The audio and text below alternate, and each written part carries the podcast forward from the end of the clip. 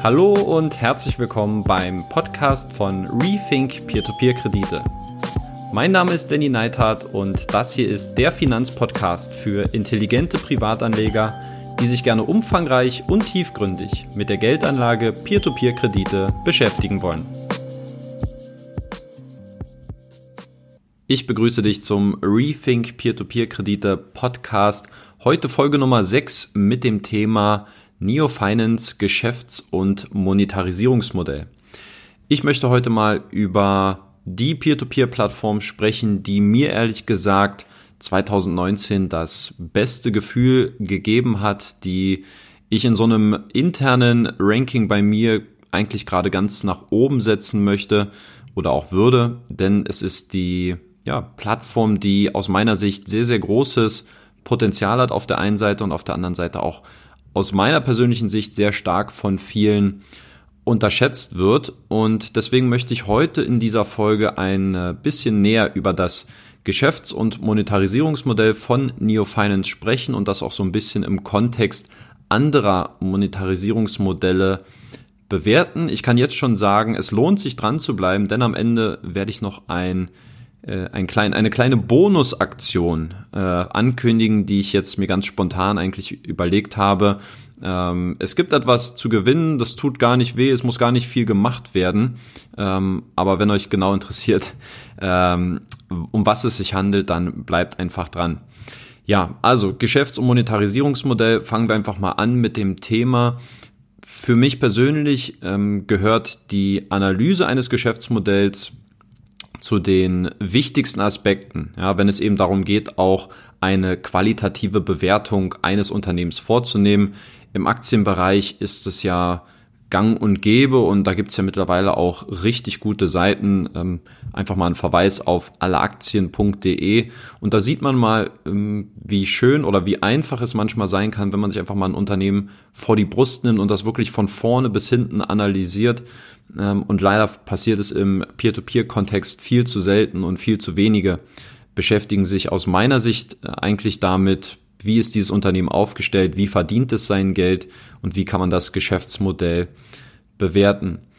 Eine Voraussetzung dafür ist natürlich, dass es eine gewisse Transparenz gibt. Das heißt, im Idealfall hat man eben auch den Zugang zu Geschäftsberichten, äh, zu Jahresberichten, um einfach auch zu verstehen, wie monetarisieren sich eigentlich auch die einzelnen Plattformen und wenn man diese Informationen nicht hat, na gut, dann kann man nur ein bisschen im Dunkeln stochern oder eben ähm, auf einzelne Anfragen ähm, hoffen, dass dort reagiert wird. Und ähm, leider ist es ja immer noch so, dass ähm, viele Peer-to-Peer-Plattformen ich weiß nicht, ob aus Selbstschutz, äh, aus Gründen vor, ja, dass, dass die Konkurrenz vielleicht nicht so genau reinblicken kann oder eben weil die Zahlen nicht so vorzeigbar sind. Auf jeden Fall ist dieser Umstand äh, der Transparenz leider nicht so umfangreich gegeben und bei Neo Finance ist es eben ein schönes Beispiel dafür, dass es auch anders geht. Ähm, wenn ihr mal auf der Webseite vorbeischauen wollt, ich weiß nicht, ob ihr gerade am Computer sitzt oder das Handy in der Hand habt, dann schaut doch einfach mal auf der Webseite von Neo Finance und ähm, wenn ihr dort auf der Startseite runter scrollt, da findet ihr auf der linken Seite den Reiter Neo Finance, da kommt News, Our Team und dann der dritte Punkt bereits Reports und da könnt ihr mal draufklicken und dann findet ihr da eine Übersicht von drei unterschiedlichen Arten von Reports, die man sich herunterladen kann. Das sind zum einen die Jahresabschlussberichte, dann gibt es halbjährliche Berichte ähm, inklusive eines Management Reports für das Unternehmen und äh, mit Bezug auf die finanzielle Situation des Unternehmens. Und die dritte Art, das sind dann die Quartalsergebnisse. Hier findet man dann eine Entwicklung der Umsatzperformance von den einzelnen Einkommensquellen. Und das ist natürlich ein großes Geschenk, wenn man auch das ähm, Geschäfts- und Monetarisierungsmodell analysieren möchte. Warum ist das eigentlich so? Das ist teilweise auch vorgegeben, nämlich die ähm, Zentralbank Litauens, die Bank of Lithuania, die ich übrigens auch nächste Woche im Rahmen meiner Litauen-Reise besuchen werde. Ähm, die macht nämlich die Vorgaben und speziell bei Neo Finance auch die Electronic Money Institution Lizenz von der Zentralbank Litauens beantragt hat, geht das nämlich ähm, als einer der wichtigsten Regeln mit einher, dass eben ein kontinuierliches Reporting stattfinden muss und das kommt natürlich dann am Ende auch wieder Verbrauchern und uns Investoren zugute. Und auf Basis dieser Informationen kann man natürlich auch ein bisschen diese Geschäftsentwicklung ableiten und nachverfolgen. Hm, ja, wie haben sich eigentlich auch die Umsätze in einzelnen Quartalen immer entwickelt? Ähm, das ist ein Thema, was ich, wo ich jetzt noch 2019 abwarten möchte. Und dann glaube ich, werde ich mal einen Rückblick auf die letzten drei Jahre machen, wie es sich auch die, wie die Geschäftsentwicklung bei Neo Finance äh, in den letzten Jahren vorangegangen ist. Ähm, heute machen wir erstmal das Geschäfts- und Monetarisierungsmodell. Und hier möchte ich, bevor ich jetzt auf die einzelnen Einkommensquellen eingehe, mal ähm, ein kleines Statement dazu abgeben, wie wichtig eigentlich auch das Geschäftsmodell ähm, ist bei der Unterscheidung, wie sich eben auch ähm, Unternehmen monetarisieren. Ich bin da auf meinem Blog mal darauf eingegangen, beziehungsweise gibt es dazu auch ein Video. Das heißt, das magische Dreieck der Monetarisierung bei Peer-to-Peer-Anbietern. Ähm, einfach um es ein bisschen zugänglicher zu machen, habe ich das magische Dreieck genannt. Und dort habe ich mal einen Überblick gegeben, aus welchen drei primären Quellen sich eigentlich ausnahmslos alle Peer-to-Peer-Plattformen finanzieren. Und das haben wir auf der einen Ebene haben wir hier den Privatanleger, dann haben wir die Kreditgeber und die Kreditnehmer. Und wichtig ist, dass eben abhängig von dem Geschäftsmodell immer nur maximal zwei von drei Primärquellen gleichzeitig monetarisiert werden können. Ähm, und jede Primärquelle, also Anleger, Kreditgeber oder Kreditnehmer, die können jedoch wiederum in mehrere Einkommensquellen nochmal aufgeteilt werden. Und das wichtigste Unterscheidungskriterium, wenn wir jetzt von Monetarisierungen oder Monetarisierungsmodellen sprechen, das ist eben das Geschäftsmodell. Ähm, und hier einfach mal als Gegenüberstellung, ähm, es gibt natürlich auf der einen Seite das Peer-to-Peer-Marktplatzmodell, wo die Kredite von externen Kreditgebern, äh, manche nennen sie auch Darlehensanbahner, vorfinanziert werden und dann auf der Peer-to-Peer-Plattform beziehungsweise auf dem Marktplatz bereitgestellt werden. Und diese Anbieter, wie zum Beispiel äh, Mintos, äh, Vivento oder Peerberry, die finanzieren sich eben primär durch die Vertragsgebühren mit den kooperierenden Kreditgebern. Und klassische Peer-to-Peer-Anbieter, wie zum Beispiel äh, Bondora oder Aux Money oder zum Beispiel auch Neo Finance, ähm, die eben diese Darlehen selbst akquirieren und bewerten, die monetarisieren sich dann in erster Linie über die Gebühren beim Kreditnehmer. Das heißt, in diesem Modell gibt es ja keine externen Kreditgeber, das heißt, der fällt als Monetarisierungsquelle weg. Und bei den Marktplätzen gibt es eben keinen direkten Kontakt zu den Kreditnehmern. Das heißt, weder über Gebühren noch über ein Arbitragemodell äh, werden diese ähm, Geschäftsmodelle hier an den Kreditnehmern partizipieren. Und natürlich ist der große Vorteil jetzt beim Marktplatzmodell, dass ähm, das Kreditwachstum sehr stark skaliert werden kann, eben durch die Vielzahl an Kooperationen. Äh, mal gegenübergestellt, Mintos, ja, die haben einen Kreditvolumen von circa 300 Millionen jetzt jeden Monat, was sie aktuell abreißen, äh, die über den Marktplatz vermittelt werden. Und Bondora auf der anderen Seite haben jetzt äh, seit zwölf Jahren am Markt, besitzen jetzt aktuell Rekordwerte, auch was das Kreditvolumen angeht liegt hier ungefähr jetzt bei 15 Millionen. Das heißt, Mintos ist hier mit einem Faktor 20 äh, deutlich über Bondora, die ja schon durchaus als einen Platzhirsch bezeichnet werden können. Und ähm, ich glaube, insgesamt liegt auch bei Bondora das Kreditvolumen, ich weiß nicht ganz genau, vielleicht auch in 300, bei 300 Millionen Euro jetzt in den letzten zwölf Jahren.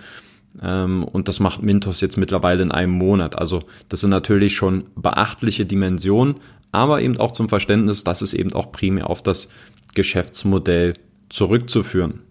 Und für mich ist deshalb eigentlich auch eine der zentralen Ableitungen, wenn man jetzt über Monetarisierungsmodelle bei Peer-to-Peer-Plattformen spricht, dass eben die Unternehmen, die einen klassischen Peer-to-Peer-Ansatz verfolgen, ähm, wo selbst die Kredite bewertet werden, also wozu auch Neo Finance gehört, äh, dass man sich da möglichst breit aufstellen muss ähm, und versuchen muss, äh, ein bisschen mehr in die Breite zu gehen.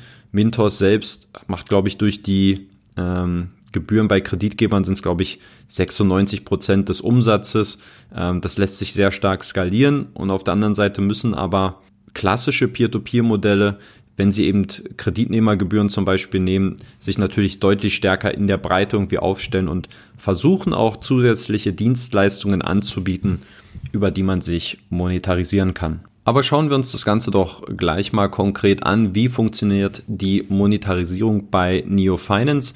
Und dafür exemplarisch schauen wir uns einfach mal einen Quartalsreport an aus diesem Jahr. Ich habe mich hier für den aus Q2 2019 entschieden. Als ich diesen Content erstellt habe, äh, war das der aktuellste Report. Mittlerweile kann man ja auch schon den für Q3 ähm, auswerten und analysieren, aber ich nehme jetzt mal die Zahlen, ähm, die haben sich jetzt auch nicht in dem Maßen groß verändert, ähm, dass wir das jetzt hier mal als Maßstab hernehmen. Und was man sehen kann, wenn man diesen Report hat, falls ihr ihn parallel geöffnet habt, dann müsst ihr auf Seite 4 gehen und da findet man eine Übersicht zu allen Einkommensquellen von Neo Finance. Und es untergliedert sich insgesamt in drei Bereiche. Zum einen Intermediary Fee Income, Nummer zwei PIS Income und Nummer drei Other Income. So, und was verbirgt sich hinter der Nummer eins, hinter der Intermediary Fee Income? Das ist die ganz klassische Provisionsgebühr, die bei Kreditnehmern anfällt, wenn eben das Darlehen vermittelt worden ist. Vielleicht ganz kurz zu den Rahmenbedingungen. Was für Kredite können oder was für Darlehen können Kreditnehmer bei Neo Finance oder durch Neo Finance aufnehmen?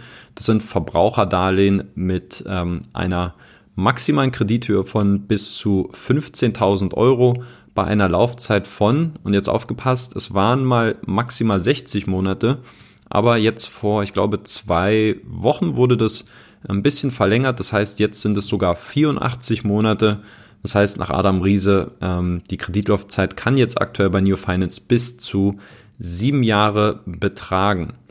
Äh, das ist immer noch nicht das höchste der Gefühle, was es so am Peer-to-Peer-Markt gibt. Erst äh, vor ein paar Tagen habe ich mitbekommen, dass man bei der EUVO Group, glaube ich, bis zu 120 äh, Monate gehen kann. Das heißt, äh, ein Kredit von bis zu zehn Jahren, das ist natürlich nochmal eine, eine etwas andere Hausnummer. Aber wir bleiben jetzt erstmal bei Neo Finance. Wie hoch ist jetzt also die Vermittlungsgebühr, die Neo Finance von seinen Kreditnehmern fordert?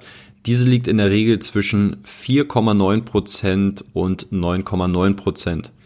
Und im zweiten Quartal 2019, da sieht man auch, dass dieser Wert bei 8,1 Prozent lag. Und wenn man sich das einfach mal anschaut, das im Grunde genommen ähm, ein Prozentsatz, der sich ergibt, wenn man die Vermittlungsgebühr und die betrug im zweiten Quartal, hm, jetzt muss ich selber noch mal kurz nachschauen, es waren äh, 370.000 Euro, das war die Vermittlungsgebühr, die man im zweiten Quartal eingenommen hat, geteilt durch das vermittelte Kreditvolumen, das waren 4,55 Millionen Euro.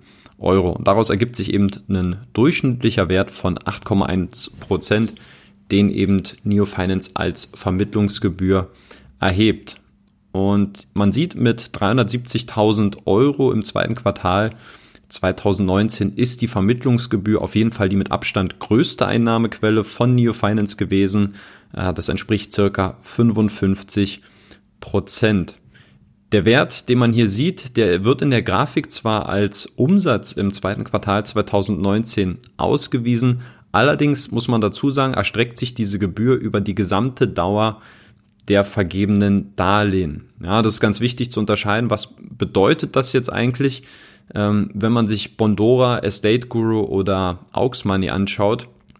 Hier wird ja auch, sind ja auch klassische Peer-to-Peer-Anbieter. Hier wird die Vermittlungsgebühr unmittelbar nach der Auszahlung des Kredits fällig. Und bei Neo Finance funktioniert es ein bisschen anders. Hier wird die Provision nämlich erst anteilig mit der Rückzahlung der monatlichen Tilgung fällig und nicht gleich zu Beginn der Ausstellung des Darlehens. Was bedeutet das jetzt für äh, Neo Finance? Kann man quasi sagen, Neo Finance setzt sich äh, in gewisser Weise in das gleiche Boot wie der Investor. Denn wenn wir als Privatanleger unser Kapital nicht zurückbekommen von dem Kredit durch die Rückzahlung, dann verdient auch Neo Finance kein Geld durch den Kreditnehmer.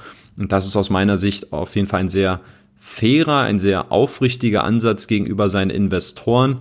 Ähm, wobei man natürlich auch sagen muss, es birgt in gewisser Weise auch ein paar Risiken, ähm, dadurch, dass es eben hier, ähm, dass der Cashflow sich quasi für Neo Finance nach hinten verschiebt.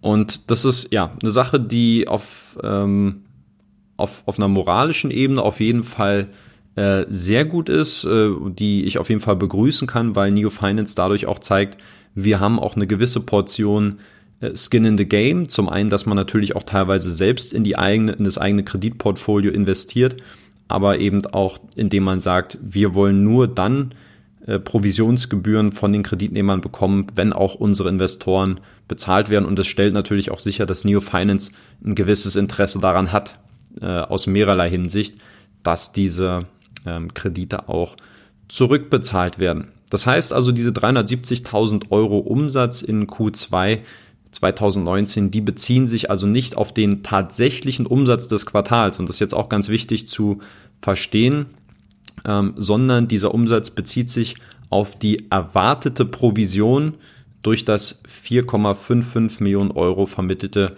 Kreditvolumen über die gesamte Kreditlaufzeit. Das heißt, man muss hier äh, natürlich in gewisser Weise eine gewisse Kulanz abziehen, einen gewissen Abschlag vornehmen, ähm, da es natürlich auch selbst bei sehr konservativen Ratings zu Kreditausfällen kommt, kommen kann.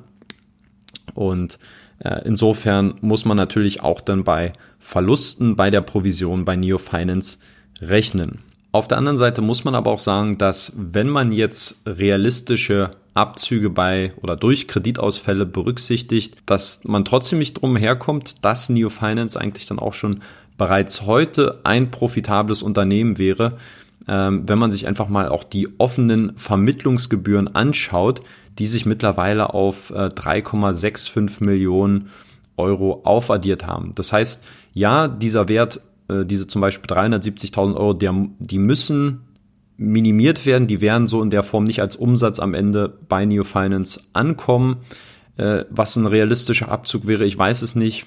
Vielleicht 10 Prozent, vielleicht 15 Prozent. Ähm, aber eben durch diesen verspäteten Cashflow, und das sieht man unten auch in der Grafik, ähm, at the end of 2019 Q2, receivable intermediary fee amounted to 3.65 Million Euro. Das heißt, diese aufgeschobene Vermittlungsgebühr, die man eben nicht in diesem einzelnen Quartal bekommt, sondern die sich in die Zukunft äh, aufschiebt, dieser Wert liegt momentan bei 3,65 Millionen Euro. Und wenn man sich den letzten Jahresbericht von Neo Finance angeschaut hat, da kratzt man schon äh, fast an der Profitabilität. Und dadurch wäre dieses Thema auf jeden Fall ähm, heute schon erledigt. Das heißt, Neo Finance kann eben mit diesem positiven Forecast jetzt schon davon ausgehen, dass man ähm, als Unternehmen in einer sehr guten Position ist, um eben auch äh, das weitere Wachstum stemmen zu können. Dann kommen wir zur zweiten Einnahmequelle und das ist das PIS Income und PIS, das steht für Payment Initiation Service und dabei handelt es sich um eine IT-Entwicklung seitens Neo Finance, die es seit April 2018 gibt und die primär in Online-Shops als Bezahlmöglichkeit eingesetzt wird. Das heißt, ähm, dieser Markenname, den Neo Finance hier entwickelt hat, der heißt äh, NeoPay und es bietet eben ähm, den momentan nur den ähm, Bürgern in Litauen eine Alternative zur Zahlungsabwicklung im Vergleich zu den klassischen Banken oder auch anderen Zahlungsdienstleistern. Das heißt, es gibt gewisse Kooperationspartner im äh, Retail-Bereich oder im Online-Bereich, die dann eben auf diese Lösung zurückgreifen, ähm, die dann meinetwegen nicht mit PayPal, Klarna, Trustly, äh, SEPA oder sonst was zusammenarbeiten oder das als Alternative haben. Genauso gibt es dann eben auch NeoPay als eine Zahloption. Äh, ich habe mal ein bisschen nachgeschaut zu den größten Kunden von NeoPay zählt äh, derzeit Manu Gilet. Das ist ein Portal für die Auswahl der Strom- und Gasversorgung, so ein bisschen Richtung Check24. Ähm, dann gibt es das Versorgungsunternehmen Vienna Saskaita und es gibt den litauischen Ticketvertrieb Tiketa. Ja, ich habe da einfach mal nachgefragt, ob die mir mal ein paar Beispiele nennen können und das waren die Sachen, die ich da mal selber nachgeprüft habe. Ähm, einfach nur mal, dass es da auch tatsächlich Kunden gibt, die damit zusammenarbeiten. Und die Zahlen, die man auch aus dem Sales Report äh, entnehmen kann, waren auch sehr interessant, nämlich dass es äh, im zweiten Quartal 2019 ein bisschen mehr als 800.000 Transaktionen gab, die mit NeoPay durchgeführt worden sind. Und das führte zu einem Umsatz von immerhin 30.000 Euro. Äh, wenn man es jetzt mal runterbricht, das entspricht einem Umsatz von 0,037 Euro pro Transaktion. Also das sind knapp 4 Prozent ähm, pro Transaktion, die Neo Finance hier an Umsatz macht durch diese Lösung. Und ähm, die Tatsache, dass Neo Finance das überhaupt als Lösung anbieten kann, diesen PIS-Income oder dass man diesen ähm, Umsatzkanal besitzt, der hängt sehr stark mit dem Erwerb der Electronic Money Institution License zusammen. Ja, die ist nämlich seit äh, November 2018 verpflichtend im litauischen Bezahlgesetz, sofern man Lösungen in diesem Segment anbieten will und die Electronic Money Institution License oder auch kurz EMIL genannt, die ist ja schon von Neo Finance im Besitz seit, ich glaube, seit Anfang äh, der Geschäftstätigkeiten seit 2016 und ähm, insofern profitiert Neo Finance natürlich auch langfristig davon, gerade wenn man sich auch die starken äh, Wachstumszahlen ansieht, äh, was das, was die durchgeführten Transaktionen angeht. Also da ist auf jeden Fall auch noch sehr viel Potenzial in der Zukunft. Und die dritte Einnahmequelle, die fällt unter dem Titel Other Income. Hier werden alle Umsatzquellen aufgeführt, für die man jetzt keine größere Oberkategorie gefunden hat oder finden wollte, je nachdem.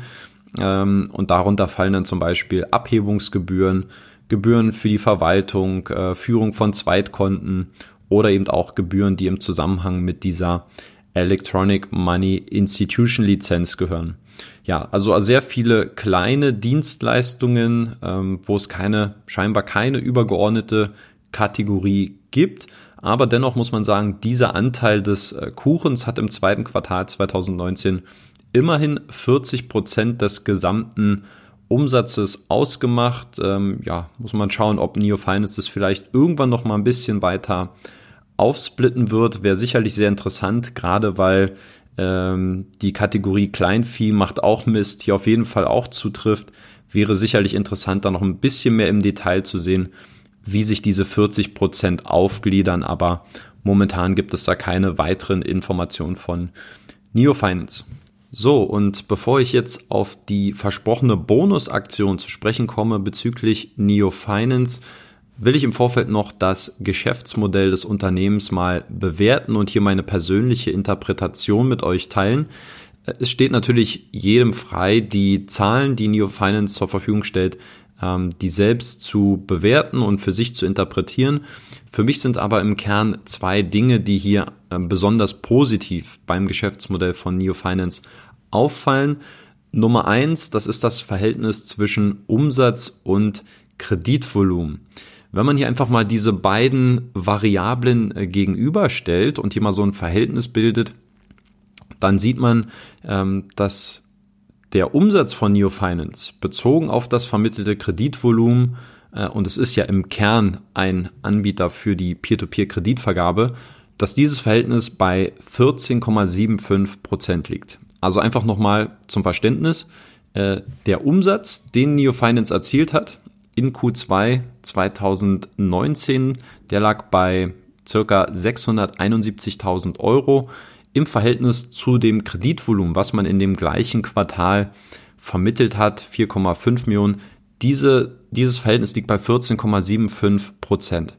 Und natürlich muss man jetzt berücksichtigen, dass die Intermediary Fee Income, so wie ich es schon erwähnt hatte, dass sie natürlich äh, auch niedriger ausfallen kann und auch niedriger ausfallen wird. Ähm, einfach weil man hier noch Kreditausfälle berücksichtigen muss, ähm, dass es hier halt eben wodurch es dann zu keinen oder geringeren Provisionszahlungen kommt. Und auf der anderen Seite muss man auch sagen, dieser Payment Initiation, Initiation Service, ähm, diese Bezahldienstleistung, die steht natürlich nur sehr indirekt im Zusammenhang mit dem Kreditvolumen. Da gibt es eigentlich gar keine Korrelation.